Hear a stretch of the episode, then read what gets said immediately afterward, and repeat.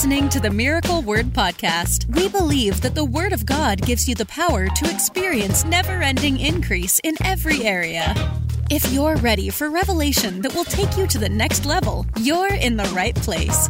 Here's your host, evangelist, author, and founder of Miracle Word University, Ted Shuttlesworth Jr. Today, we're talking about why many Christians burn out early uh, before their purpose is fulfilled. And it's a continuation of what we started yesterday, where we were talking about how to ensure eight Bible keys that ensure you'll live a joy filled life. You'll stay in supernatural joy. Thank you, Sylvia, for sowing a seed. And so, um, and Sylvia, if you don't receive your link from uh, Good World to complete that donation, you can finish it at miracleword.com. If it doesn't go through with hashtag donate, you can always go to miracleword.com and, and sow your seed there. Um, I talked to you about the fact that um, there are eight ways we're covering to live in supernatural and overwhelming joy. Joy's not a feeling, it's an anointing. And um, we were only really able to get through four of the eight yesterday because we got teaching on all of them. But let me say this I'll go over them quickly for those that weren't with us yesterday or just a refresher. Uh, as we're dealing with the eight ways to stay in overwhelming joy, first thing we dealt with was being led by God. When you are led by the Spirit of God, He always leads you into joy, peace, love. God will never lead you into fear. He'll never lead you into depression. He'll never lead you into worry because those are things that displease him. God's not going to lead you to live a life that's displeasing to him. Uh, how, why do I say that? Well, the Bible says in Hebrews 11 and verse 6 that without faith, it's impossible to please God. And if you were living your life in fear, that means you don't trust God to take care of you. If you're living in depression, it means you don't trust God to sustain you. And so understand something God would not lead you in a way uh, that would end in depression, fear, anxiety, worry, suicidal thoughts. When God leads you and you follow his leading, his presence is with you, and in his presence is fullness of joy. So we base that on Psalm 16 11, where the psalmist wrote, You show me the path of life, and in your presence there is fullness of joy. So God is revealing to every one of us the path of life. Not the paths, plural, but the path. He has a plan for every one of us. Hey, Lucas, God bless you. Joseph. Number two, we dealt with answered prayer. When God answers our prayers, supernatural joy comes. The Bible says in John 16 24 that uh, until now you've asked the Father nothing, but now you'll ask the Father in my name.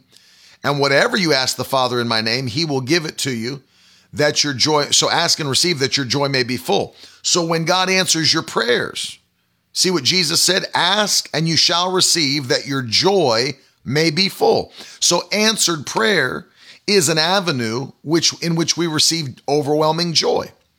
And we talked about the fact that you have got to uh, pray prayers that align themselves with God's word. We pray scriptural prayers. That's why when I give you the prayer points that we have in our app, they all have scriptures attached to them. Why? Because we've got to pray according to the word of God. Otherwise, God's not required to answer those prayers. And so, answered prayer is the second thing we covered. Number three, we talked about controlling your soul, your mind, your will, and your emotions. The fact that you have the ability to set your mind on things above that whatsoever things are pure, holy, of a good report, if there be any praise, if there be any virtue, think on these things. And as you control your soul, you control what's filling your heart and you control what's coming out of your life. That's why the, prov- uh, the, the writer of Proverbs encouraged us in the fourth proverb above all else, guard your heart, for out of it flow the springs of life. So when you guard your heart, uh, and you set your mind on things above and you take control of your thoughts, you don't allow foreign things to govern the way you live or feel. You allow your mind to be focused on the Word of God and the power of God. Hey, what's up, Penny? And um, number four, we talked about the power of praise.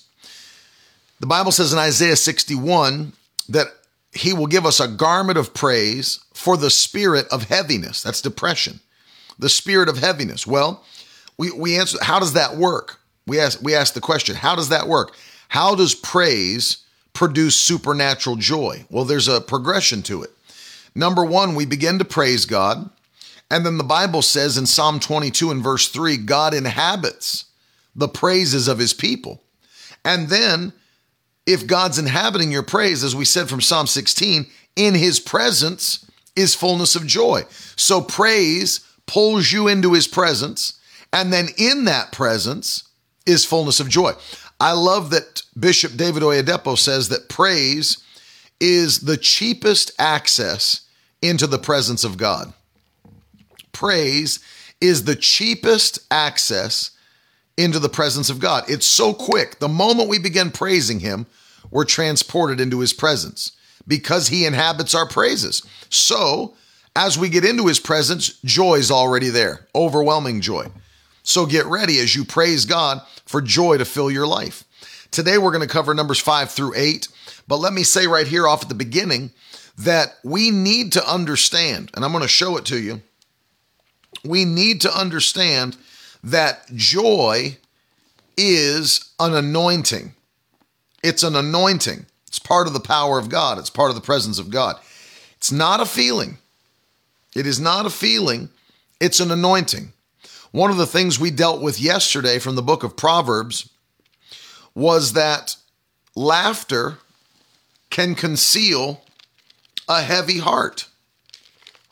Remember that. Laughter can conceal a heavy heart. And so when we realize that,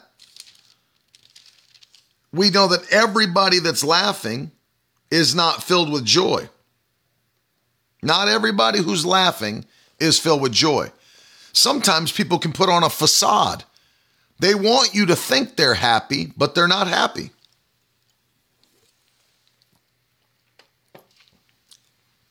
They want you to think everything's cool, but it's not cool. They have things going on in their in their heart and in their life. Their hearts are broken. And so let me give you that that reference so that you can write it down. Uh, it's Proverbs chapter 14 and verse 13.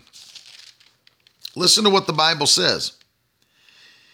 Even in laughter, the heart may ache, and the end of joy may be grief.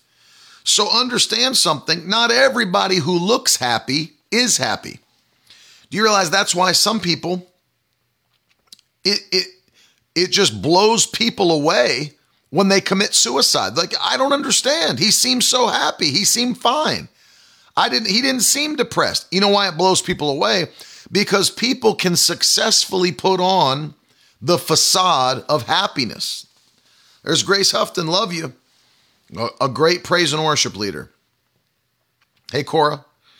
So people can put on a successful facade of, of happiness and they're not happy. They're not in joy. They're not in joy. So I want you to understand something. I'm not even teaching you about natural joy and happiness. I'm not talking about the feelings. What we're talking about is a supernatural substance. I'm going to show it to you from the Word of God as we jump into number five today. But it's not a feeling, it's a supernatural substance. Um, Hebrews chapter 1 is where I want you to go. Yeah, I was thinking of Robin Williams. He made everyone laugh. He seemed like he was always in a good mood and up, but no, there was something going on. Of course, we know if you don't serve the Lord, there really is no source of joy, true joy. And it's very sad to see things like that take place. Very sad. The same could be said from uh, for um, Anthony Bourdain. I heard one person talking about the fact he said he's got the greatest job in the world. He gets to travel all over the world to the most beautiful locales, stay in the best hotels and hotel suites, eats five star food, and all he has to do is critique the food. That's his job. You know, on nat- on international television. He's an international, uh, internationally known celebrity, but found himself. They found him. He hung himself in his room. problems. You know, so it, it has nothing to do with, you know, you can be a millionaire and be devoid of joy. It has nothing to do with how much money you have. It's not a feeling, it's not an emotion, it's an anointing. It's an anointing. I want to show you this. Hebrews chapter 1 is talking about Jesus himself. And uh, I'll read you verses 8 and 9. The Bible says, But of the Son, Jesus, he says, Your throne, O God, is forever and ever. The scepter of righteousness is the scepter of your kingdom. Now look at verse 9. Hebrews 1 9 is very important for you to get. You have loved righteousness and hated wickedness. Therefore, God, your God, has anointed you with the oil of gladness beyond your companions. You see that? And that is actually a quotation from Psalm 45. That was a, uh, um, a, what we would call a messianic prophecy. It was about Jesus. But notice here he he gives it to us in Hebrews 1 9. Of the Son, he says, You've loved righteousness and hated wickedness. Therefore, God, your God, has anointed you with the oil of gladness beyond your companions. So notice what he said. He anointed you with it. He anointed you with it. He anointed you with the oil of gladness. So joy, true gladness in the spirit, it's an anointing. He has anointed you with the oil of gladness. I want to give you this because uh, it's very interesting that you catch this point. Any anointing that belongs to Jesus belongs to you. Put it in the comments. Any anointing that belongs to Christ belongs to me. Any anointing that belongs to Christ belongs to me. The oil of gladness, the oil of joy came upon Christ and it's upon us. If we are part of his body, we are Christ. You can't be part of his body and not be him. I am his body. I am Christ on the earth. Any anointing that belongs to Christ belongs to me. He has anointed you with the oil of gladness. Hallelujah. Beyond your companions. And so today, and this is number five, by the way, we're talking about how to properly fuel your purpose and not burn out early, to live in overwhelming joy. That is your fuel. The joy of the Lord is your strength. And so that fuel is needed if we're going to accomplish our purpose without question. So see this with me. The oil of joy, the oil of gladness, it is upon us. So, number five, the fifth key to living in overwhelming joy is you must let the Holy Spirit move. Hallelujah. Put it in the comments. Number five, you must let the Holy Spirit move. When people try to quench the Spirit, when they try to stop Him from moving, you ever notice those churches dry up? They get brittle, they blow away, they cease to exist. Why? There's no life in the church. There's no move of the Holy Spirit in the church. The actual the actual moving of the Holy Spirit is the motor, the engine that pushes the church at large forward.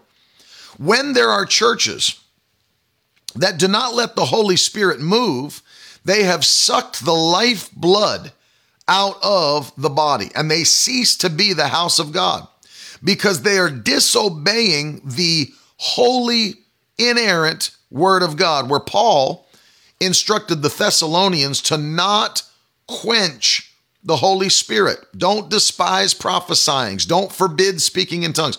All these things Paul taught are being done in some churches. They won't let the Holy Ghost move. And as a result, the anointing's not flowing in the church. And as a result, joy has been removed from the church. Joy has been removed from the people attached to the church. See, remember this nothing in the kingdom's automatic. Nothing. Nothing. Everything in the kingdom is received by faith from salvation all the way down the line. All the way down the line. But any anointing that belongs to Christ belongs to me. Now we know, obviously, we will never uh, complete or recomplete the redemption process. We'll never be nailed to the cross. We will never shed our blood for the remission of sins. That's not our job. It's already been done. But subsequently, any anointing that belongs to Christ belongs to you and me because we're one with him. Ephesians 1 3. Enoch, you'll have to go back and watch through the broadcast. Um, Ephesians 1 3. You've been blessed with every spiritual blessing in heavenly places in Christ. There are no blessings that you've not been blessed with, there's nothing you're missing. Every gifting, every endowment, every spiritual equip, uh, uh, piece of equipment you've been given. You've been given. There's no more to get. You've got it all. Now it's just we've got to manifest it by faith. And joy is one of the things that comes through the power of the Holy Ghost. When the Holy Ghost begins to move, notice he is not only the spirit of truth, but now, as we see in Hebrews 1, he's the oil of joy, he's the oil of gladness. Hallelujah. He's the oil of joy, he's the oil of gladness. Catch something with me. In Galatians chapter 5, the, the fruit that we read about, what's it the fruit of? It is the fruit of the Spirit.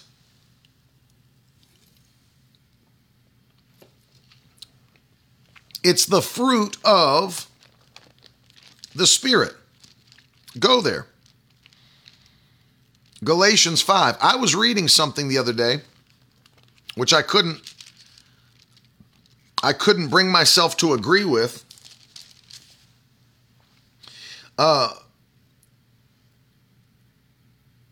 in Galatians chapter 5, I was reading that somebody had an issue with the fact that certain Bibles capitalize the word spirit in Galatians 5 as referring to the Holy Spirit because they said that's not what Paul's trying to emphasize here. He's not talking about the fruit of the Holy Spirit. He's talking about the fruit of a regenerated spirit of, of, of, a Christian person, which I don't agree with. He's not talking about the fruit of just a regenerated person, for every believer is indwelt by the Holy Spirit. Salvation can't even happen without the, the Holy Spirit. Every believer is indwelt by the Holy Spirit. And so, if you actually read what Paul writes to the Galatians, he says, But I say, walk in the Spirit, and you'll not gratify the desires of the flesh. For the, the desires of the flesh are against the Spirit, and the desires of the Spirit against the flesh. For these are opposed to each other. Whoever was writing that doesn't understand the unity that you have with the Holy Spirit, that you become unified with Him. And one of the things that I want you to see is that if you are led by the Spirit, notice he says that in verse 18. If you are led by the Spirit, talking about the Holy Ghost, you're not under the law. Now, the works of the flesh are evident, but the fruit of the Spirit is love, joy, peace. He's talking here about the Holy Spirit who dwells in you as a believer. The fruit produced by the Spirit. Nothing can be, can be produced without the help of the Holy Spirit. Nothing. That's why Jesus was saying, we're in Galatians 5, and you can read 16 all the way down to the end of the chapter, Jeremy. Understands, or Chelsea, whichever it is. Understand something. There's nothing that we can do without the help of the Holy Spirit. Nothing. Notice that Jesus said, without me, you can do nothing. Read John 15 like we did yesterday. Anybody that's disconnected from Christ can't do anything, nor can they produce fruit.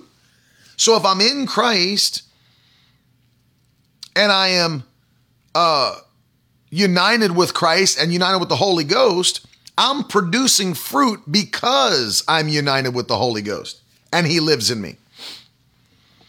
It's not capitalized because names are capitalized. Um, oh, yeah, no, I mean, that is true. But what you're saying because it's referring to the Holy Spirit of God. Yes, that's true, Carissa. But the person I was reading was saying that Paul wasn't talking about the Holy Spirit. It should have been lowercase s because he was talking about the spirit of a man, like my spirit or your spirit.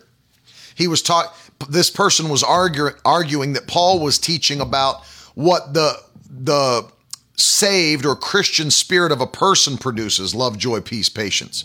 But that's not what Paul was talking about. He wasn't talking just about the spirit of a person, he was talking about the Holy Spirit of God, which is why I'm saying it should have been capitalized. He was talking about being led by the Holy Spirit, not being led by your human spirit that's regenerated, but by the Holy Spirit. And so when you are led by the Holy Spirit, this is the kind of fruit you produce. You produce love, joy. Well, one of the things I want to show you here is all these fruit of the Spirit, all nine of them, they are the, the production of the Holy Spirit, which shows you they are not natural things. They come out of the Holy Ghost. And if they come out of the Holy Ghost, they are part of His anointing. If the origin is the anointing, then the fruit is the anointing. Love that we're talking, when we talk about walking in love, we're not talking about natural love. That's why there's different words for love in the Greek language. That's why they're, depending on the use, there's eros, where we get like erotic love. There's eros. There's phileo, where we get like brotherly love. Philadelphia, the city of brotherly love. It comes from that Greek word phileo. That's the love you'd have for a brother. Eros, erotic love, is, a, is the kind of love you'd have your, for your husband or wife. But then there's agape love. That's the God kind of love. But the kind of love we're talking about is not natural love, it's supernatural love. How can you be crucified and tortured like Jesus was and still be able to look down from the cross and say, Forgive them, Father, for they do not know what they're doing? How can you speak with that kind of forgiveness and that kind of love if it was natural and based on natural things. If you were being tortured wrongly for things you didn't ever do, if you were being murdered and tortured and killed and you're up there on the cross, you'd be screaming out insults and you'd be angry that they did this to you. But not Jesus, because he wasn't operating in normal love. He was operating in supernatural love, which is an anointing. It's an anointing. How do I know? The Bible says in 1 John chapter 4, God is love. Well, if God is love and God is a spirit and God is the anointing, then love is an anointing. Amen. Joy, as I've shown you in Hebrews 1, joy is an anointing. Peace is an anointing. The spirit of peace it's an anointing. These things are supernatural. They are an anointing. So the joy that I'm teaching you about, that it's a fuel for your purpose, it is an anointing of joy. That's why the Bible calls it the oil of gladness. Hey, Patrick, God bless you. Thank you. It is the oil of gladness. Somebody put it in the comments if you're watching. Joy is an anointing. It just needs to be understood. Joy is an anointing. Hallelujah. Joy is an anointing. Without question, it is. Without question, it is. And that needs to be understood by every Christian. Every Christian needs to hear it. And when we don't let the Holy Ghost move, we cut ourselves off from the oil of joy. Why do you think Paul was so adamant when he was writing these letters to the Thessalonian church? Why do you think he was so adamant, giving them such strict instructions?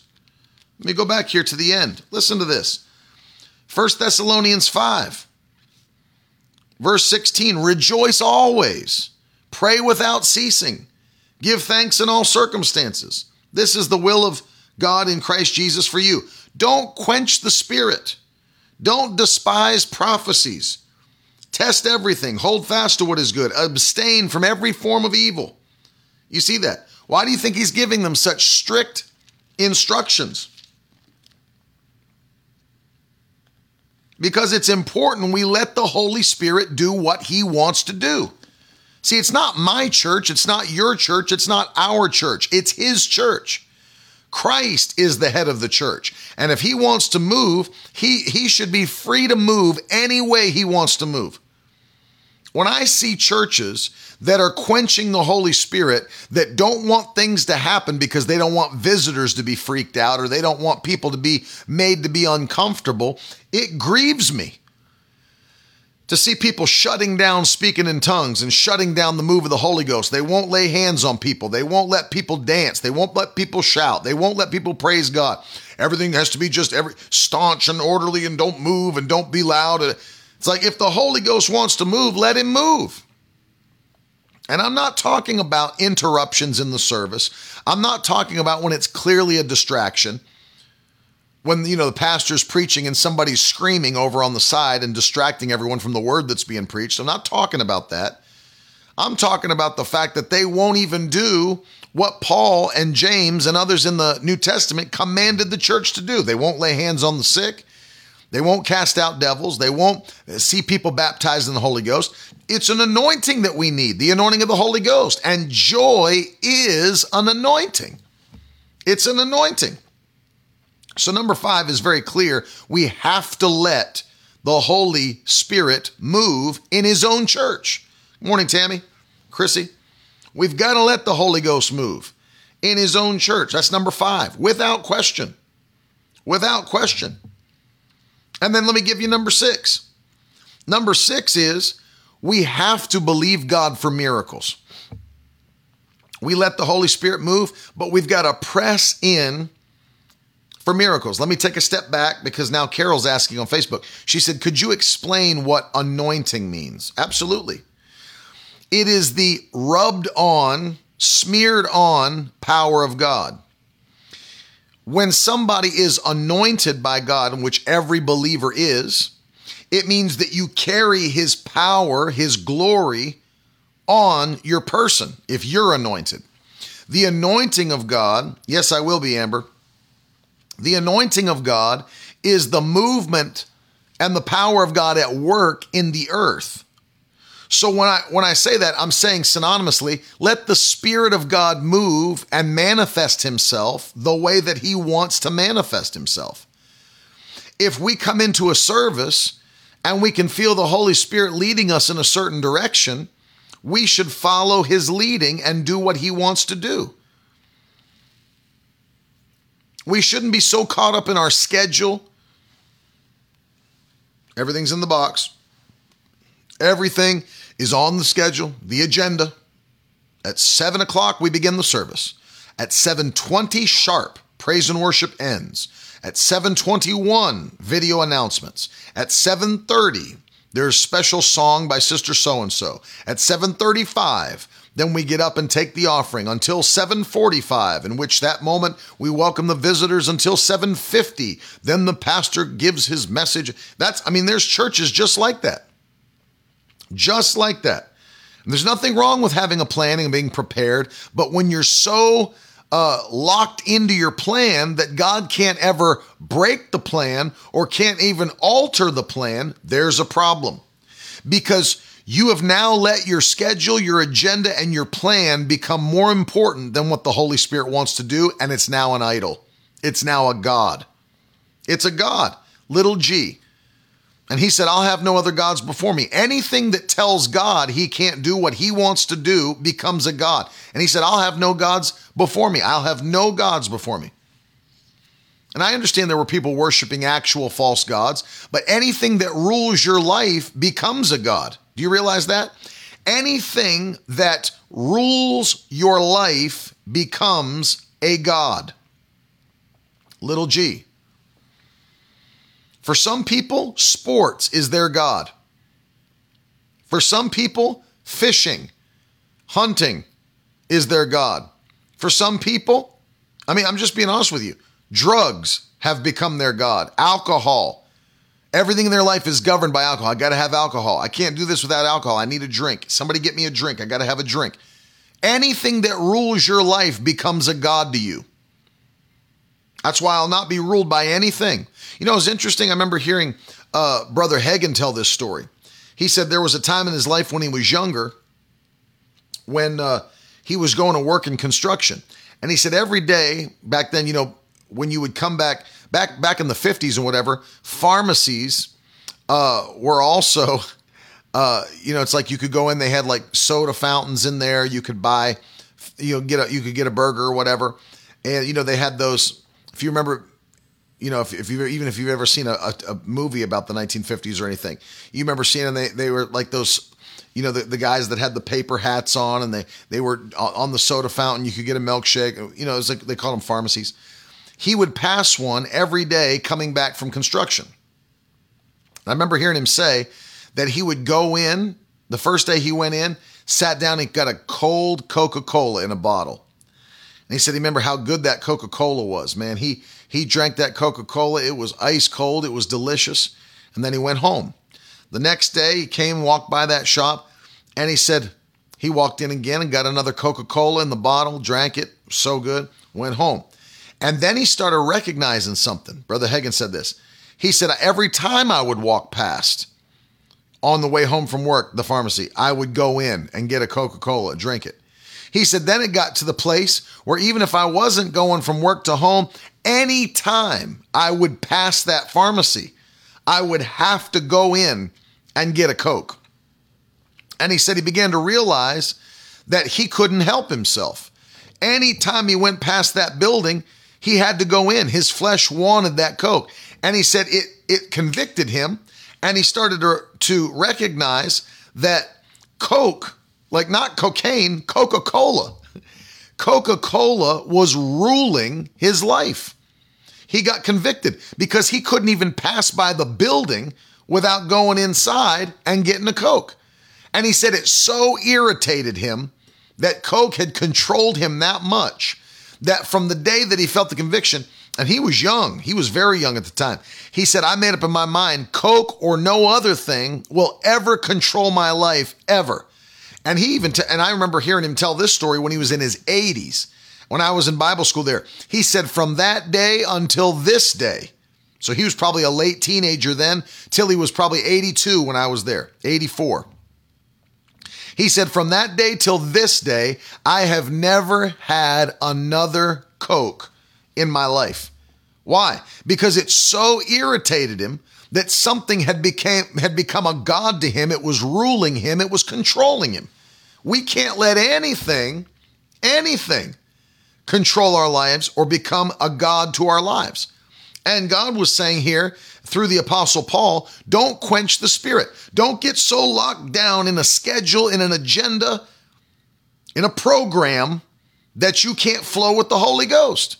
You know, if you're worshiping and it goes from 7 to 720, like I said on the agenda, and the power of God's moving on the worship, don't shut it down at 720 because that's what the agenda says. If people are being touched that the Holy Ghost is on the music, keep on worshiping. Keep on praising. Let God move. I don't care if you worship from 7 to 805. Keep on worshiping until the Holy Ghost does something else. I remember one time, oh, I know. I know. Billion said on, on YouTube, My mom gets migraine headaches if she doesn't drink a Coke. Tell me that's not an issue. Absolutely. Absolutely. Now the body's crying out for it. I remember we were in Dayton, Ohio doing a meeting one time, and I was playing the keyboard. My father was preaching and ministering, and the power of God began to move. People were getting healed, and we started singing that song, uh, You Are Alpha and Omega. We worship you, our Lord. You are worthy to be praised. We give you all the glory um, and the power of God hit. And I remember, you know, many people, you know, they try to switch away. I've learned if God's on something, don't switch away from it. Don't try to do something else. I've learned it, and I've learned it the hard way. When I was less mature, less, uh, I, I understood less about how the anointing moved. I would try to just keep switching songs to keep it fresh. And I learned, even through rebuke, don't move away. If God's on something, stay on it. And we sat there. My sister was there. I was there. The band was there. And we sat in Dayton, Ohio, and we just played. And people are getting healed all over the place. People are getting delivered. Power of God's touching people. And we're playing, You are Alpha. And I mean, the power of God's in the place. We must have done that song for like two hours. Two hours. You know, that's not a very, I mean, there's only a few words in that whole song. It just goes over and over and over on repeat. And we just kept singing it. We just kept playing it. And the anointing kept moving. People kept getting healed. The gifts of the Spirit were in operation. Why? If God's on something, if He's doing a particular thing, don't get off of it. Stay on it and let God move. Stay on it. You know, it's like, why would you tell God, okay, we're done with that now. Thank you. Let's move on to the next thing, Lord? No, He's the head of the church. And see, without without the moving of the Holy Spirit, we're missing out. Without the moving of the Holy Spirit, we're missing our joy. It's an anointing. Joy is an anointing. Number two, we've got to press in for miracles. Got to press in for miracles. You understand? Because miracles, in and of themselves, they bring joy. They bring joy. Let me show this to you. They bring joy as well. Go with me to Psalm 126, one of my favorite passages. Look at this Psalm 126. Believe God for miracles in your own life. Do you know when miracles take place, it brings supernatural joy? Absolutely.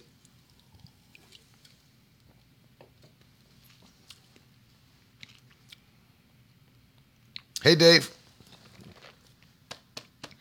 Number six is this when miracles happen, they bring supernatural joy. So press in for miracles. I'm blown away by how many churches will not press in for miracle signs and wonders anymore. It used to be so commonplace among our Pentecostal churches. They'd pray for the sick, they would believe God for deliverance. Now they gloss over it. Now they won't even do it. Many of them don't even have altar calls anymore. Many of them don't even call people to be saved properly anymore. Blows my mind. Psalm 126, listen to this. Verse 1 When the Lord restored the fortunes of Zion, we were like those who dream. Hallelujah. Then was our mouth filled with what? Laughter. And our tongue with shouts of joy. Thank you, Jesus. And it was said among the heathen, The Lord has done great things for them. Look at verse 3. The Lord has done great things for us, and we are glad. I'm going to keep going. Verse 4 Restore our fortunes, O Lord, like the streams in the Negeb. Those who sow in tears will reap with shouts of joy. He who goes out bearing the seed for sowing and weeping shall come home with shouts of joy, bringing his sheaves with him. When God begins to move with signs and wonders and miracles, it brings overwhelming joy. Whoo, hallelujah. It brings overwhelming joy. Can I tell you, when I even just give you testimonies of my own past, what God's done for me and my family, every time, and you know what's awesome? Is that your testimonies don't have an expiration date. That's something good to remember and type in the comments. My testimonies don't have an expiration date. So, one of the things that I encourage people to do, if you're believing God for the next miracle, keep praising Him for your previous testimonies, your last miracles. They don't have expiration dates. They don't have expiration dates. You keep praising.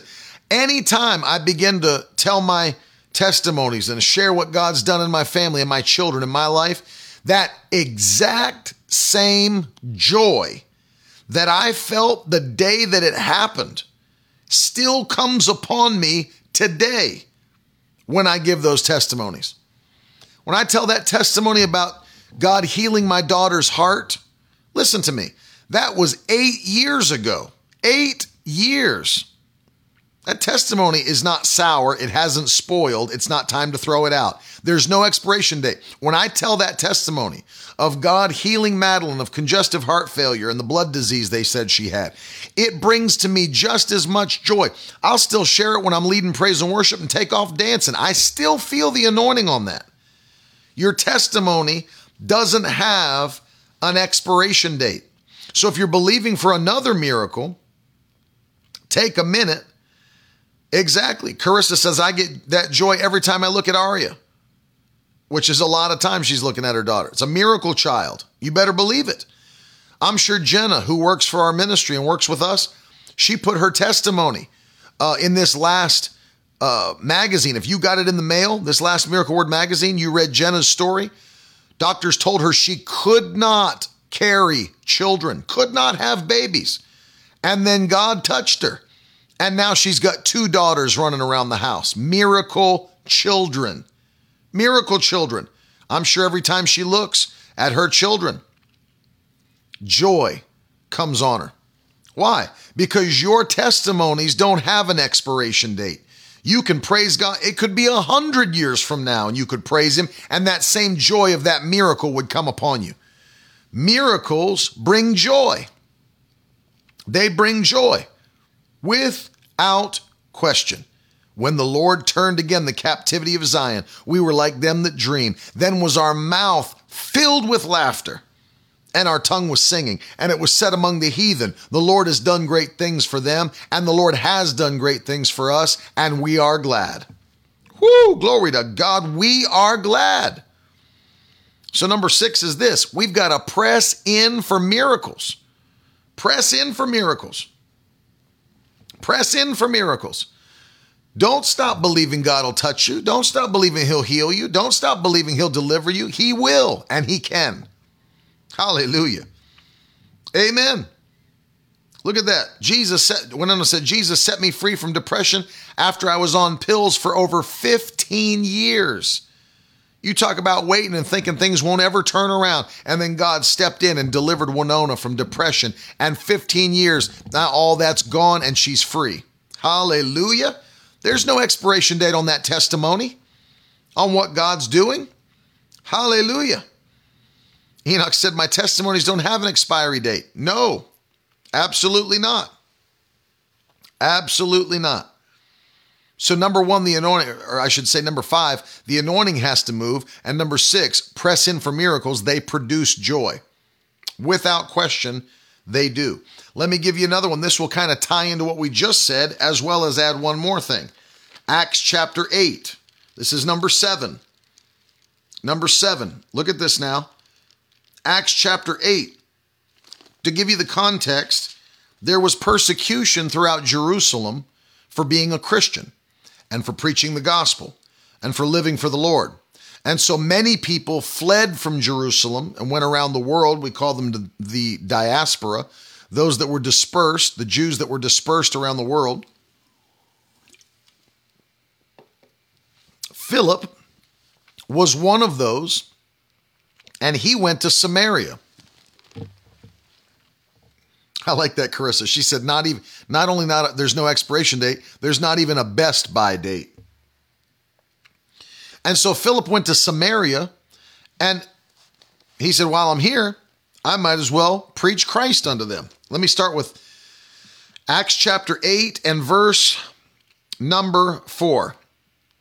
Acts 8 4. Listen to me. Now, those who were scattered, went about preaching the word. Philip went down to the city of Samaria and proclaimed to them the Christ. And the crowds, with one accord, paid attention to what was being said by Philip.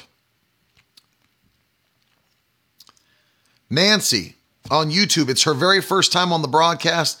Everybody on YouTube, welcome Nancy uh, to the broadcast for the very first time. Glad to have you here. The Bible says, and the crowds with one accord paid attention to what was being said by Philip when they heard him and saw the signs and wonders that he did. And here explains it For unclean spirits, crying out with a loud voice, came out of many who had them, and many who were paralyzed or lame were healed. Look at verse 8, very important. And there was much joy in that city. What happened? When they, not only when they saw the miracles, but they were converted and became Christians. And so, what was there? There was great joy in the city. What brought the great joy to Samaria? Signs and wonders. But look at the second thing souls being saved. Let me keep going because you need to see this. Um, verse 14. Actually, you know what? Let me just keep reading. Verse 9. But there was a man named Simon who had previously practiced magic in the city and amazed the people of Samaria, saying that he himself was somebody great. And they all paid attention to him, from the least to the greatest, saying, This man is the power of God that is called great. And they paid attention to him because for a long time he had amazed them with his magic. But when they believed Philip as he preached the good news about the kingdom of God and the name of Jesus Christ, they were baptized, both men and women. That means they were baptized in the name of Jesus. They got saved. Even Simon himself believed after being baptized and continued with Philip. After seeing the signs and great miracles performed, he was amazed. Now look at verse 14. And when the apostles at Jerusalem heard that Samaria had received the word of God, they sent to them Peter and John, who came down and prayed for them that they might receive the Holy Spirit. So understand, all these people in the city were getting saved. That's why Peter and John came from Jerusalem, laid hands on them, and they all were getting filled with the Holy Ghost. You can't get filled with the Holy Ghost until you're saved. So notice what took place here. The thing that brought great joy to the city is that they saw signs and wonders and they were being converted. So let me give you number seven. The seventh thing that will bring joy into your spirit is being an effective soul winner. Hallelujah. Being an effective soul winner. Nothing pumps you up as a Christian like winning people to Jesus. Nothing. Nothing. If you've ever led somebody to the Lord in salvation, throw a hand up in the comments. If you've ever led somebody to Jesus, you've asked them and you you witnessed to them, had them pray the prayer of salvation, led them to Jesus. And you'll know if that's the case that you felt that great joy of bringing somebody into the kingdom.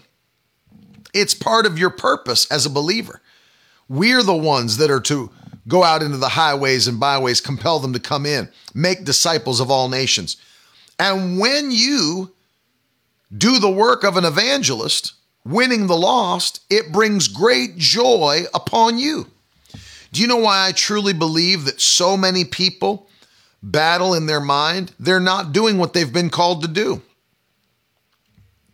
I mean, they're just, they're not doing what they're called to do. Imagine if, I mean, think about this. Imagine if you were a great singer and had the ability and had the gifting and had the, but were never allowed to sing. Imagine what that would feel like if you could sing as beautifully as anybody you had a gift, you had a talent, but you were commanded, you had you were never allowed to sing.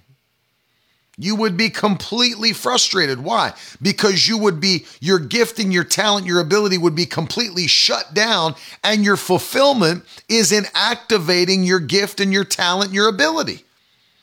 In the same way, the devil has tricked people into not doing what Jesus has anointed them to do. And as a result, the many people in the body of Christ are battling anxiety and panic and depression and suicidal thoughts. Everything's inwardly focused instead of being outwardly focused. And let me tell you, when you start winning souls and you start seeing people come in, whoo, let me tell you something. Joy will hit you. I can remember one of these these moments where such extreme joy hit me. I I was coming back from Bible school, still a teenager. I think I was 18 or 19. And we were really blessed because in our public school, if now I want you to think about the, the how amazing this is. In the public school that I attended, the high school in West Virginia, uh, we had clubs like many other schools do, but we had a Bible club. And our Bible club was huge, very well attended. It was so large that it had to be held in the auditorium uh, of our high school because so many, I mean, hundreds of kids came to it. And um, I know that many of them came just to get out of class. I get that. because you you know they were held during class time, and uh, it was massive. Well, I became the president of the Bible club, and we could have people in to preach and everything. Well, then I went away to Bible school, but when I came back, they asked me to come back to my high school and preach to the Bible club. I took that as a very serious assignment because I understood not everybody in that Bible club was serving Jesus. So I prepared myself. To this day, I remember what I preached. I preached from Revelation chapter 3 and verse 16 on don't make God vomit. I talked about not, you know, the reason that is because are, they're not hot nor are they cold, they're lukewarm. And God said, I'll spew you or vomit you out of my mouth because you are. And um, I sat there and I preached, I preached my heart out to those young people, preached my heart out to them. And at the end, I looked down into the auditorium, hundreds of those young people, many of them I knew because I'd only been out of high school a couple years and they were all in school when I was. And now I'm calling my peers to Jesus. And so I gave the altar call in a public school. You imagine this. I gave the altar call for salvation. If you're not serving the Lord, if Jesus were to come today and you don't know you'd be ready to see him, you're on your way to hell. I want you to get out of your seat and come to this altar. And let me tell you something nobody moved, not a soul. You could have heard a pin drop in that auditorium. Nobody moved. Now I'm standing up there like all nervous. I'm like, oh man, I'm sweating. I just preached my heart out. I just gave an altar call to an auditorium full of my peers and nobody's coming. I, I, felt like, man, you look like an idiot.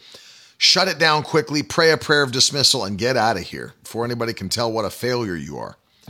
And I'm standing there and I felt the Holy Spirit say to me, Don't close it down yet, leave it open. I'm working on people's hearts. And so I didn't stop. I didn't close the service. I stayed open. I said, No, there's people here. The Lord's speaking to you. Today's the day of salvation. I'm giving the altar call. It's time to come to Jesus. He'll change your life. And I'm, I'm encouraging them. Nobody's moving. All of a sudden, all of a sudden, this girl gets out of her seat. I look down. Here's this girl coming. She was like dressed like that, like a gothic style dress, all black, dyed black hair, black fingernails, black lipstick, black eyeshadow. Everything was black. And here she comes down slowly, walking down from her seat to the altar to be saved. She came down out of her seat all by herself. Imagine that, in front of all of her peers, hundreds of kids. She came out of her seat. She came down and lifted her hands to receive Jesus. And as she came, it was like something broke in the auditorium. And as she came down to the front and lifted her hands, kids started standing up everywhere in the auditorium, getting out of their seats and walking to the front to be saved and to receive Jesus as their Savior. And by the time everybody was done walking, there were over a hundred high school students standing at a public high school auditorium, which we made into an altar to give their lives to Jesus Christ. And can I tell you, at the beginning, when I thought nobody was going to move, and my own fear and my own flesh would say, Shut it down and get out of here, you failed. The Holy Spirit said, No, no. And let me tell you, the power of God hit that room. And over a hundred young people got out and followed that gothic looking girl to the altar, lifted their hands. And I remember leading that group of students in the prayer of salvation and hearing them, over a hundred of them, praying that prayer. I confess I'm a sinner. I believe that Jesus is Lord. I confess with my mouth that He's Lord. I believe in my heart that God raised Him from the dead. Forgive me of my sins. And as they came down, I can still to this day remember the joy that flooded over my soul as souls came to Jesus, as I engaged in my purpose as a soul winner, and people came into the kingdom, young people I remember I thought I was going to leave there. Maybe it was my own lack of faith. I thought I was going to leave that high school auditorium that day broken and dejected that nobody responded to the gospel of Jesus Christ. where if I could have just trusted the Holy Spirit and believed that He would do what He said He would do, the gospel softened, softened the hearts of men and women, and the Holy Spirit drew them to Jesus Christ. And their hands were raised, and as they echoed in chorus through the auditorium, the prayer of salvation, joy hit me, man. It hit me. I can still feel it to this day. It's one of my testimonies. It hit me to this day. The joy of the Lord that I felt as people were coming to Jesus. The same is true for you. One of the ways that we allow joy to flood into our lives is by winning souls to Christ. That we are anointed to be soul winners, anointed to be supernatural harvesters and bring men and women into the kingdom of God by the help and the power of the Holy Spirit who leads men to Jesus. At the end of this broadcast, when I pray for you, one of the things I'm going to pray is that God would ignite you and equip you once again with a compassion for the lost and an urgency for eternity to win souls like you never have before. Let me give you the final one before we pray, though. Number eight. Number eight, Acts chapter 20. Actually, let's go to Matthew 19 and then we'll look at Acts 20. Matthew 19. This is blessing me. I hope it's blessing you. I'm going to give you this final thing that I see that the Lord showed me in His Word how to usher overwhelming joy into your life from the Holy Ghost. Actions of faith. Actions of faith. Hallelujah. Let me encourage you if you've never even seen the book we released entitled Praise, Laugh, Repeat, God gave me this as I was fasting and praying about what's it been, four or five years ago now? And we released Praise, Laugh, Repeat, first book I ever wrote about how to be free from depression, anxiety, panic attacks, suicidal thoughts. And I encourage you to get the book. Listen, if you'll sign up today at miracleword.com forward slash live, I'll send you the devotional that goes along with it absolutely free if you don't have it. The Praise, Laugh, Repeat devotional. You go to miracleword.com forward slash live, L I V E. You can sign up on that form and I'll get you this, we'll email you this ebook absolutely free. But there's a book that goes along with it that you can get at shop.miracleword.com. It'll bless you. Matthew 19, look at this.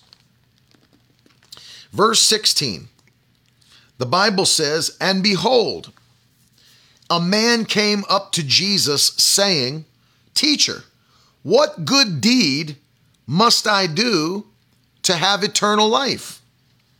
And Jesus said to him, Why do you ask me about what's good? There's only one who is good. And if you'd enter if you if you would enter life, keep the commandments. And he said to him, Well, which ones? And Jesus said, You'll not murder, you'll not commit adultery, you'll not steal, you'll not bear false witness, honor your father and mother, and you shall love your neighbor as yourself. And the young man said to him, All these I've kept. What do I still lack? Jesus said to him, If you would be perfect, go and sell what you possess and give it to the poor, and you'll have treasure in heaven, and come follow me. And look, now this is such an important verse, verse 22. And when the young man heard it, he went away sorrowful, for he had great or many possessions. Now, let me give you Acts 20 35 on top of this, and then we'll talk about it. Acts 20 35, they recount the words of Jesus. Listen, in all things, I've shown you that by working hard in this way, we must help the weak and remember the words of the Lord Jesus, how he himself said, It is more blessed to give than to receive. The Amplified says it makes one happier and more to be envied when they give rather than when they receive. Notice what's going on here. In Matthew 19, Jesus recognized something about this young man. Let me ask you a question. How many other people, how many other people um, that got saved or believed on Jesus' name did Jesus tell to sell everything they have? None. There were no other people. So we know that this is not a, a common prerequisite to salvation. You don't have to sell everything you have to be saved. However, Jesus apparently knew that this man had an issue that money and possessions ruled his life. So, what did he tell him? He said, Sell all you have and give the money to the poor and come and follow me. And the Bible says that the man couldn't handle that instruction and he went away sorrowful, went away sad. The Lord spoke something to me about this one time. I'll never forget it. He said, When the Holy Spirit speaks to you about sowing an offering and you reject the instruction that the Spirit gives you, he said, You don't just disqualify yourself from receiving a harvest, you also open the door and dismiss joy from your life. That's heavy. Catch that, because that's what happened to the young man. He went away how? Happy? No. He went away sorrowful. Went away sorrowful. Jesus gave him an instruction about finances, gave him an instruction about what to sow but the man couldn't do it. And he not only missed out on his harvest, he dismissed joy from his life and left sad. He came hopeful, he left sad. Notice what Acts 20 35 says. It says, It makes one happier and more to be envied when they give rather than when they receive. You know what's interesting? Anybody in the world can receive but not everybody can give. Giving, as Jesus is teaching here, giving is actually the higher level than receiving. I want you to put that in the comments. Put that in the comments. Giving is a higher level than receiving. Hallelujah. Giving is a higher level than receiving. Anybody can receive, not everybody can give. And so the Bible says God gives seed to the sower. 2 Corinthians 9. So one of the ways, and I know this is hard for people to catch. There's there's some people that this is like the time of the broadcast where they log off because they live in a very immature place in Christianity. That's why I'm happy to see those of you that are staying on because it's a very mature thing to understand that giving's a higher level than receiving and there is a joy that comes from sowing and reaping. There's a joy that comes from sowing and reaping. Oh man, I'm going to show you something that's going to stir you up, man. This is going to, I'm going to share a secret with you that I don't often share, that I discovered in reading the Word of God that blew my mind. This actually blew my mind when I first saw it. And I've been reading the Bible for decades and I never saw this though I'd read this scripture hundreds of times, hundreds of times. But I'm going to show it to you today if you'll stick around to hear it. Second Corinthians chapter 9, listen to this. And we all know the scripture probably like the back of our hand, very familiar with it. Um, I was reading at one point in the New Living Translation, the New Living. And I've read this verse in every translation multiple times. But the New Living Translation does something a bit different. And uh, it's Second Corinthians 9 7. Listen to this. Paul's teaching them. He said, You must each decide in your heart how much to give. And don't give reluctantly or in response to pressure. For God loves a cheerful giver. Or this translation, for God loves a person who gives cheerfully. But I noticed something when I read it in the New Living that I'd never seen before. What did I notice? When it gets to that place where Paul says, For God loves a person who gives cheerfully, it's in quotation marks. That's not in any other translation. Those quotation marks are not in any other translation. And it, it obviously made me realize Paul was quoting scripture. But where was he quoting from? And this is what unlocked it for me. I actually searched through the Old Testament, couldn't find it. I could have just looked at the asterisk next to it and realized there was a footnote. When I looked at the footnote, you know what I found? This is what the uh, footnote says. It says, see the footnote in Proverbs 22 8. So I popped back to Proverbs 22 8 in the New Living Translation. Look what it says. Those who plant injustice will harvest disaster, and their reign of terror will come to an end. Asterisk. When you click on it, it says this the Greek version of the Old Testament, which was called the Septuagint, includes an additional proverb. Now, it's important to know that's what Paul would have been using. Historians all tell us this. Paul was carrying around a Greek version of the Old Testament when he was writing his letters to the churches. We know that because of the way he quotes scripture from Old Testament passages. We can line that up with the Greek version of the Old Testament and know that's what he was quoting. So Paul had a Greek version of the Old Testament, and here it says the Greek version includes an additional proverb God blesses a man who gives cheerfully, but his worthless deeds will come to an end. When God showed me this, it blew my mind because listen to this. If we know that God's uh, system of sowing and reaping never ends, what does the Bible say? Genesis 8 22. As long as the earth remains, there will be seed time and harvest. So that's a system that never ends. Never ends. Seed time and harvest never ends as long as the earth remains. But notice this the, the proverb says, God blesses a man who gives cheerfully, but his worthless deeds will come to an end. What was Paul truly warning them about in Corinth? He said, Don't give in response to pressure or manipulation, for God loves a cheerful giver. So, what he was teaching them was if you're manipulated to give, if you're pressured to give, it steals the joy of your giving. And once the joy of your giving is stolen, it turns your seed into a worthless deed. Proverbs 22 8.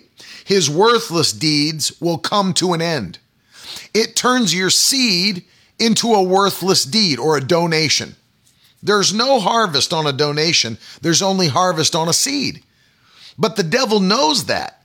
So, what he tries to do is to steal the joy of your giving so that there's no harvest. Oh man, can you catch this today? See, I don't always share this because people aren't people aren't ready to hear this. But notice what Paul was warning them about.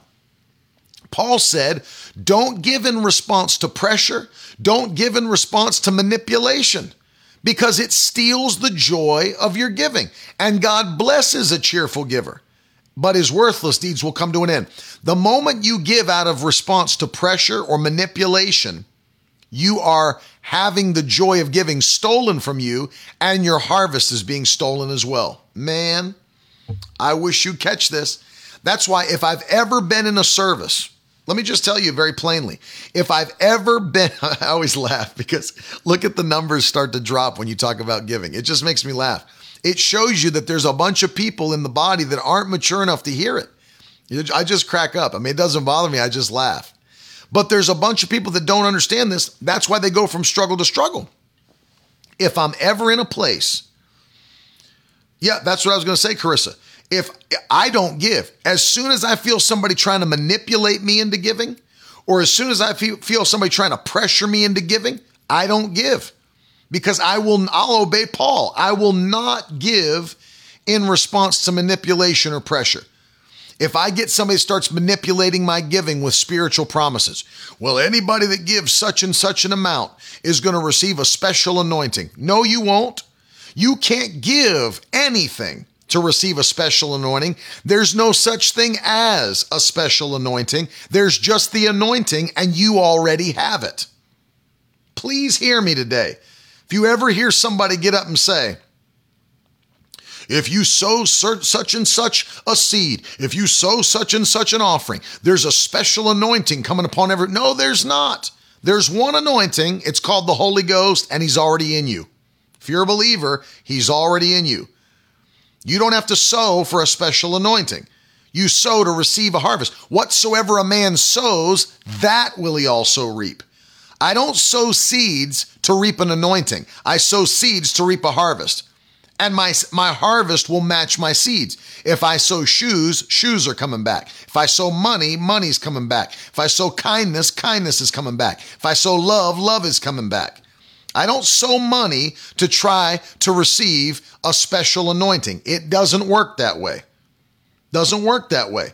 So when people get up and try to uh, manipulate you into giving, for everybody that sows this certain amount, then from this day forward, you'll have this begin to happen. No, it doesn't work that way. Does not work that way.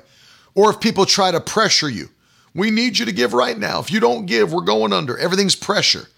That's why I'd never pressure people to give into this ministry. I give you an opportunity to hear the Holy Ghost speak to you. And when he speaks to you, it's between you and him. It doesn't, it has nothing to do with me. That's why every day, every single time we do a broadcast, I give you an opportunity to sow. Whether you do or not is up to you. I don't berate you if you don't. I don't know if you don't. I know if you do. But I don't berate you. I don't say, I can't believe you people aren't sowing. There's something important here and you don't. I don't do that. There's no pressure.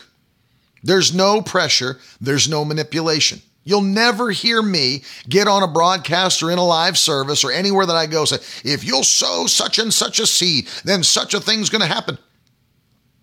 You won't hear me do it because I don't put the I don't put the pressure on you. The pressure is on the word of God to perform like it says it will. You don't give because if you don't, I'm going under. I'm not going under. This ministry's not going under. This ministry's debt free and will remain debt free for the rest of time. This ministry has no debts. And you'll not hear me get on and say, if you don't sow today, let me tell you what's going to happen. If you don't sow a seed, if we can't get 50 people that'll give $100, then we're going to have a blah, blah, blah. You'll not hear it at this broadcast. You'll not hear it in my meetings because we're not going under. We're not going under. We're blessed. I give you an opportunity to give because when you give, it brings blessing to you. Giving is for our benefit, it's for our benefit. And so anytime I hear pressure, manipulation, if you don't give, this is going to happen. If you give, then some supernatural thing's going to open up. No, you will get what the Bible says. And the Bible says, whatsoever a man sows, that will he also reap. There is a harvest that comes back from giving, and you should expect a harvest. And in fact, in 2020, we're expecting violent increase and expedited favor. Expecting it. Hope you can't do hashtag donate on YouTube. The best thing to do if you're going to sow a seed is go to miracleword.com. I'll pop it up for you in case you want to see the information. And we give you this opportunity. Why? And I'm going to give you an opportunity today. But it has nothing to do with some special anointing that's going to come on you or some thing with an expiration date. Like I heard one guy say on TV if you give such and such an, uh, an amount, then a six month healing anointing is coming upon your life. I mean, that's garbage. That's pure garbage. That's heretical. That's manipulation and it's false teaching. It's false teaching. But let me tell you something when you sow, it brings joy into your life. Whatsoever you sow, that will you also reap. Galatians chapter 6 Whatsoever a man sows, that will he also reap. So I want you to hear this today because we're going to pray, the Lord will speak to you. The Lord will speak to you. But understand, I don't pressure you. I can't manipulate you. It's between you and the Lord. When the Lord speaks to you to partner with this ministry on a monthly basis, when He speaks to you to sow a seed or sow largely into this ministry, I don't know what He's telling you. That's between you and the Holy Spirit. And you're the one that has to respond to Him and do what He asks you to do. And whether you do or not, it's between you and the Lord. See, I can only encourage you, I can only challenge you to do what the Lord's telling you to do, but then you have to respond. But one thing I can promise you, one thing I can promise you is that when you sow, it does bring joy into your life, as you can see by the scriptures I just read to you. Acts 20, 35, Matthew 19, and 2 Corinthians 9 verses Proverbs 22. You can see it clearly. Thank you, Carol. Thank you, Amber, for sowing seeds. And I'm telling you, there is, I can remember, I remember the first time that my wife and I ever sowed a $1,000? Man, it felt like a big step of faith, and it was. Because at that time, we'd never done something that large, but man, we knew the Lord was telling us to do it. And I remember the Lord spoke to us to sow a $1,000 in an offering, and we were just newly married in our 20s. We wrote that check and brought it down. Let me tell you something. I wasn't upset. I wasn't mad to sow that. I was excited. I felt like dancing, man. I felt like giving God praise. I came down to the altar feeling like the Holy Ghost. Man, I, I was ready to shout. I felt that joy come upon me. And we leveled up. We kept, we kept leveling up. Remember, we gave 2,000, 2,500, 5,000, 10,000, 15,000. I can remember God keeps leveling us up at one time. Now, think about this. As you give, and this is something I always encourage people to do, as you give, it's so vitally important that you stay introspective about your own personal faith. And this is the last thing I'll tell you before we pray. What I what do I mean by staying introspective about your own personal level of faith? As you keep giving, yes, Jay, we have Cash App. It's on the screen. MW Give is the username. Um, Carol, the best way to do it is to go to miracleword.com and sow it there. If you're not giving a, if if a, uh, a a link doesn't come up to complete that seed that you're sowing from Good World, the best thing to do is just go to miracleword.com or use Cash App or PayPal. It's the easiest way. I'm going to be investigating hashtag donate because they've not been on their game. But what do I mean? Let me explain something to you that'll help you for the rest of your life. As you continue to be faithful to give and God keeps giving you instructions, you'll recognize something. As God blesses you, you'll go higher and higher and higher. But as you go higher, the same things you used to do won't take the same amount of faith to do anymore. And so, if you keep doing them, they, they won't be pleasing to God. Let me give you an example.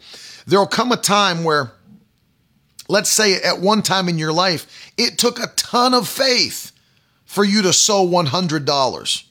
But watch, as you've been faithful to do it, God will keep increasing you. And if you'll check yourself, you'll say, you know what? It, it doesn't take that same faith anymore to sow 100. I'm sowing 100 all the time now. If you recognize that, then what you're recognizing is God has blessed you and leveled you up, and it's time to level up your giving as well. Which means it may be time to jump up to $250 seeds or until that doesn't feel like it takes faith anymore. Then you go to 500 and 1000 and you keep leveling up. But notice as you keep leveling up, God keeps leveling you up. And as God keeps leveling you up, then your seed keeps getting larger. Hallelujah. I mean, it's like when I was a kid, my mom used to give me a $1 bill to go to Sunday school with and to give that $1 bill in Sunday school. Well, let me tell you, as a kid, that's a temptation to just pocket that $1 bill because that'll buy you a lot of gum. Back then, you remember you could go get that super bubble gum at the uh, the individually wrapped super bubble. You could get it at the gas station for five cents a piece. Well, that'll buy you 20 pieces of gum, a dollar bill. I was like, man, I you know, I'm four or five years old. I want to keep that one dollar. All the other kids are giving change. I got paper money, baby. Well, yeah, it took a lot for me to sow the one dollar at five. But let me tell you, there's a big problem if I'm 21 years old and I'm still walking into church with a one dollar bill. Yeah, bazooka. I love that. There's a problem if I'm 21 and still one dollar. You see what I mean? God's leveled me up. It's time to level my seed up. I remember, you know, $10, $50, whatever it might be. But as God leveled me up, you have to level your sowing up. The reason people get stagnant, the reason that they stay in a place where it feels like nothing's changing, is because God's blessed them and they've stayed at the same level of sowing. Don't be that person. I'm giving you something that'll help you. If you listen to what I'm saying, this is how my wife and I have been abundantly blessed. You have to step out and do things that stretch your faith. Because as you stretch your faith, then that's when God brings back the increase and you activate his uh, his covenant by faith. You've got to stretch your faith. And that's what we do. you've got to be introspective and say, Lord, what is it that you want me to do? He'll never lead you to do something that doesn't take faith. It always takes faith. That's it, Melissa. We're going to level up. And when we level up, see, you look at the book of James, says, draw near unto God, and God will draw near unto you. When we take actions and steps of faith, then God comes through and draws near to us with the harvest, the increase, the blessing, the favor. And so I'm showing you this because I want to see you increase. I want to see you explode in fruitfulness and productivity. I want to see you watch God bless you to such a degree that people that don't know the Lord have to say, That was God. That was God. So I want you to bow your head because the Lord's speaking to people right now. And it's not going to it's not just going to be your harvest, but as I taught today, overwhelming joy is going to be your story. I'm going to pray two things. As I told you, I'm going to pray that joy comes, but I'm going to pray God makes you an effective soul winner. And I'm going to pray that God speaks an instruction to your heart about what kind of a seed to sow into the kingdom of God. Let's pray. Father, in Jesus' name, I pray right now for every person that's watching. This wicked spirit of heaviness that's tried to come on your people, depression, anxiety, suicidal thoughts, I rebuke them in the mighty name of Jesus Christ, and I command them to loose their grip and let go in the mighty name of Jesus. I command it to go. I lose joy. I lose peace to the hearts of God's people. And as you do what we've been teaching over the last two days, I thank you, Lord, that a joy like they've never known is overtaking their life, their heart, their home. Their children will never know what depression feels like, never know what spirit of fear feels like, never know what suicidal thoughts feel like. Never. We will be blessed in abundance. Now, Lord, give us a hunger to see souls saved. Put a fire in our hearts to win the lost to preach the gospel, to bring them into the kingdom. Give us an urgency about eternity. Give us a compassion for souls in the mighty name of Jesus Christ. We thank you, Lord, that you will use us to see people saved before it's too late. In Jesus' wonderful name. Now I ask you, Lord, to speak to your people about what kind of a seed that you would have them to sow today. Maybe you're speaking to them to partner with us financially. Lord, speak. Let them clearly hear your voice and give them the faith to respond in Jesus' mighty name. Everybody shout aloud, Amen. Now just begin to do what the Lord is asking you to do financially. Sow your seed. Uh, the best way to do it is to go to miracleword.com. And so, right there, you can set up, you can actually uh, open an account, you can create an account right on the website that you have full control over your sowing amounts, the frequency, monthly seeds, weekly, however you want to do it. As you go to miracleword.com and click the Give tab, at the top you'll see uh, create an account or sign in or register. Uh, and you can do that and control it all straight from there. But I want to encourage you do something monthly. Join us monthly and see God use you to change this world. As you're sowing, you're helping us push the gospel forward and you're a part of this harvest of souls. It's exciting, man extremely exciting. Martin's in the Netherlands. Good to have you on again today. Love you, buddy. Appreciate you. And let me say for every person that's sowing, our gift to you this month, Dr. John Avanzini's book, Rich God, Poor God, phenomenal book that will show you how Jesus was not poor. He was blessed abundantly. He was not cursed. Our Savior was blessed. And if he was blessed, then you have the right to be blessed. If you'd like to receive this gift, in the month of July. If you've sown $85 or more, we need you to go and claim this offer. Go to miracleword.com forward slash offer and fill out the form. Let us know what you gave, how you gave, and let us have your address so we can ship this book to you as well uh, to be a blessing to you. And we thank you for it and appreciate you. Carolyn will be back with us again today at 3 p.m. for this session on homeschooling. It's been phenomenal.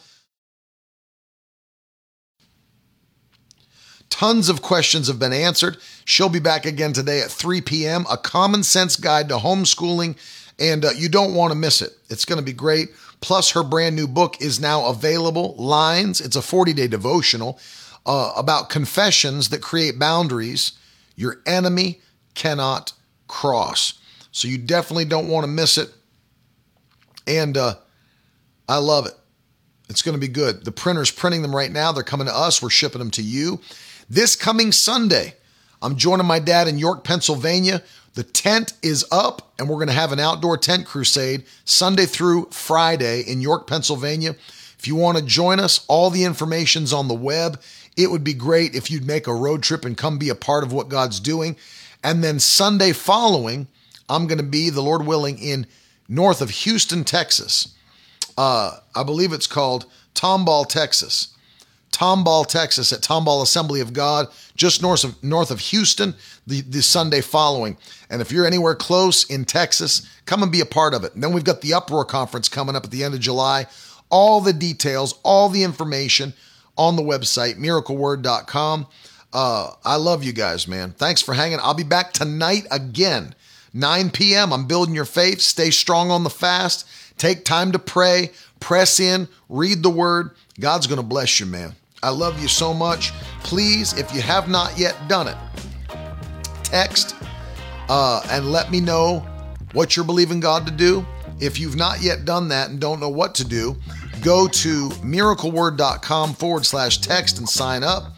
And um, I'll get your information right on my phone. We can stay connected via text message. Rohan's watching from J- Jamaica. Good to have you on. Katie, are you close to Tomball, Texas? Come and be a part of the meeting. It's going to be great. I'm looking forward to it. Very much looking forward to it. It'll be my first time at the church, and I'm and I'm uh, anticipating a great meeting. It's going to be going to be awesome. I love you guys, man. Thanks for hanging with me today. See you at three. See you again tonight at nine. Thanks for sowing seeds. We'll talk to you very soon. Have a great one. Later.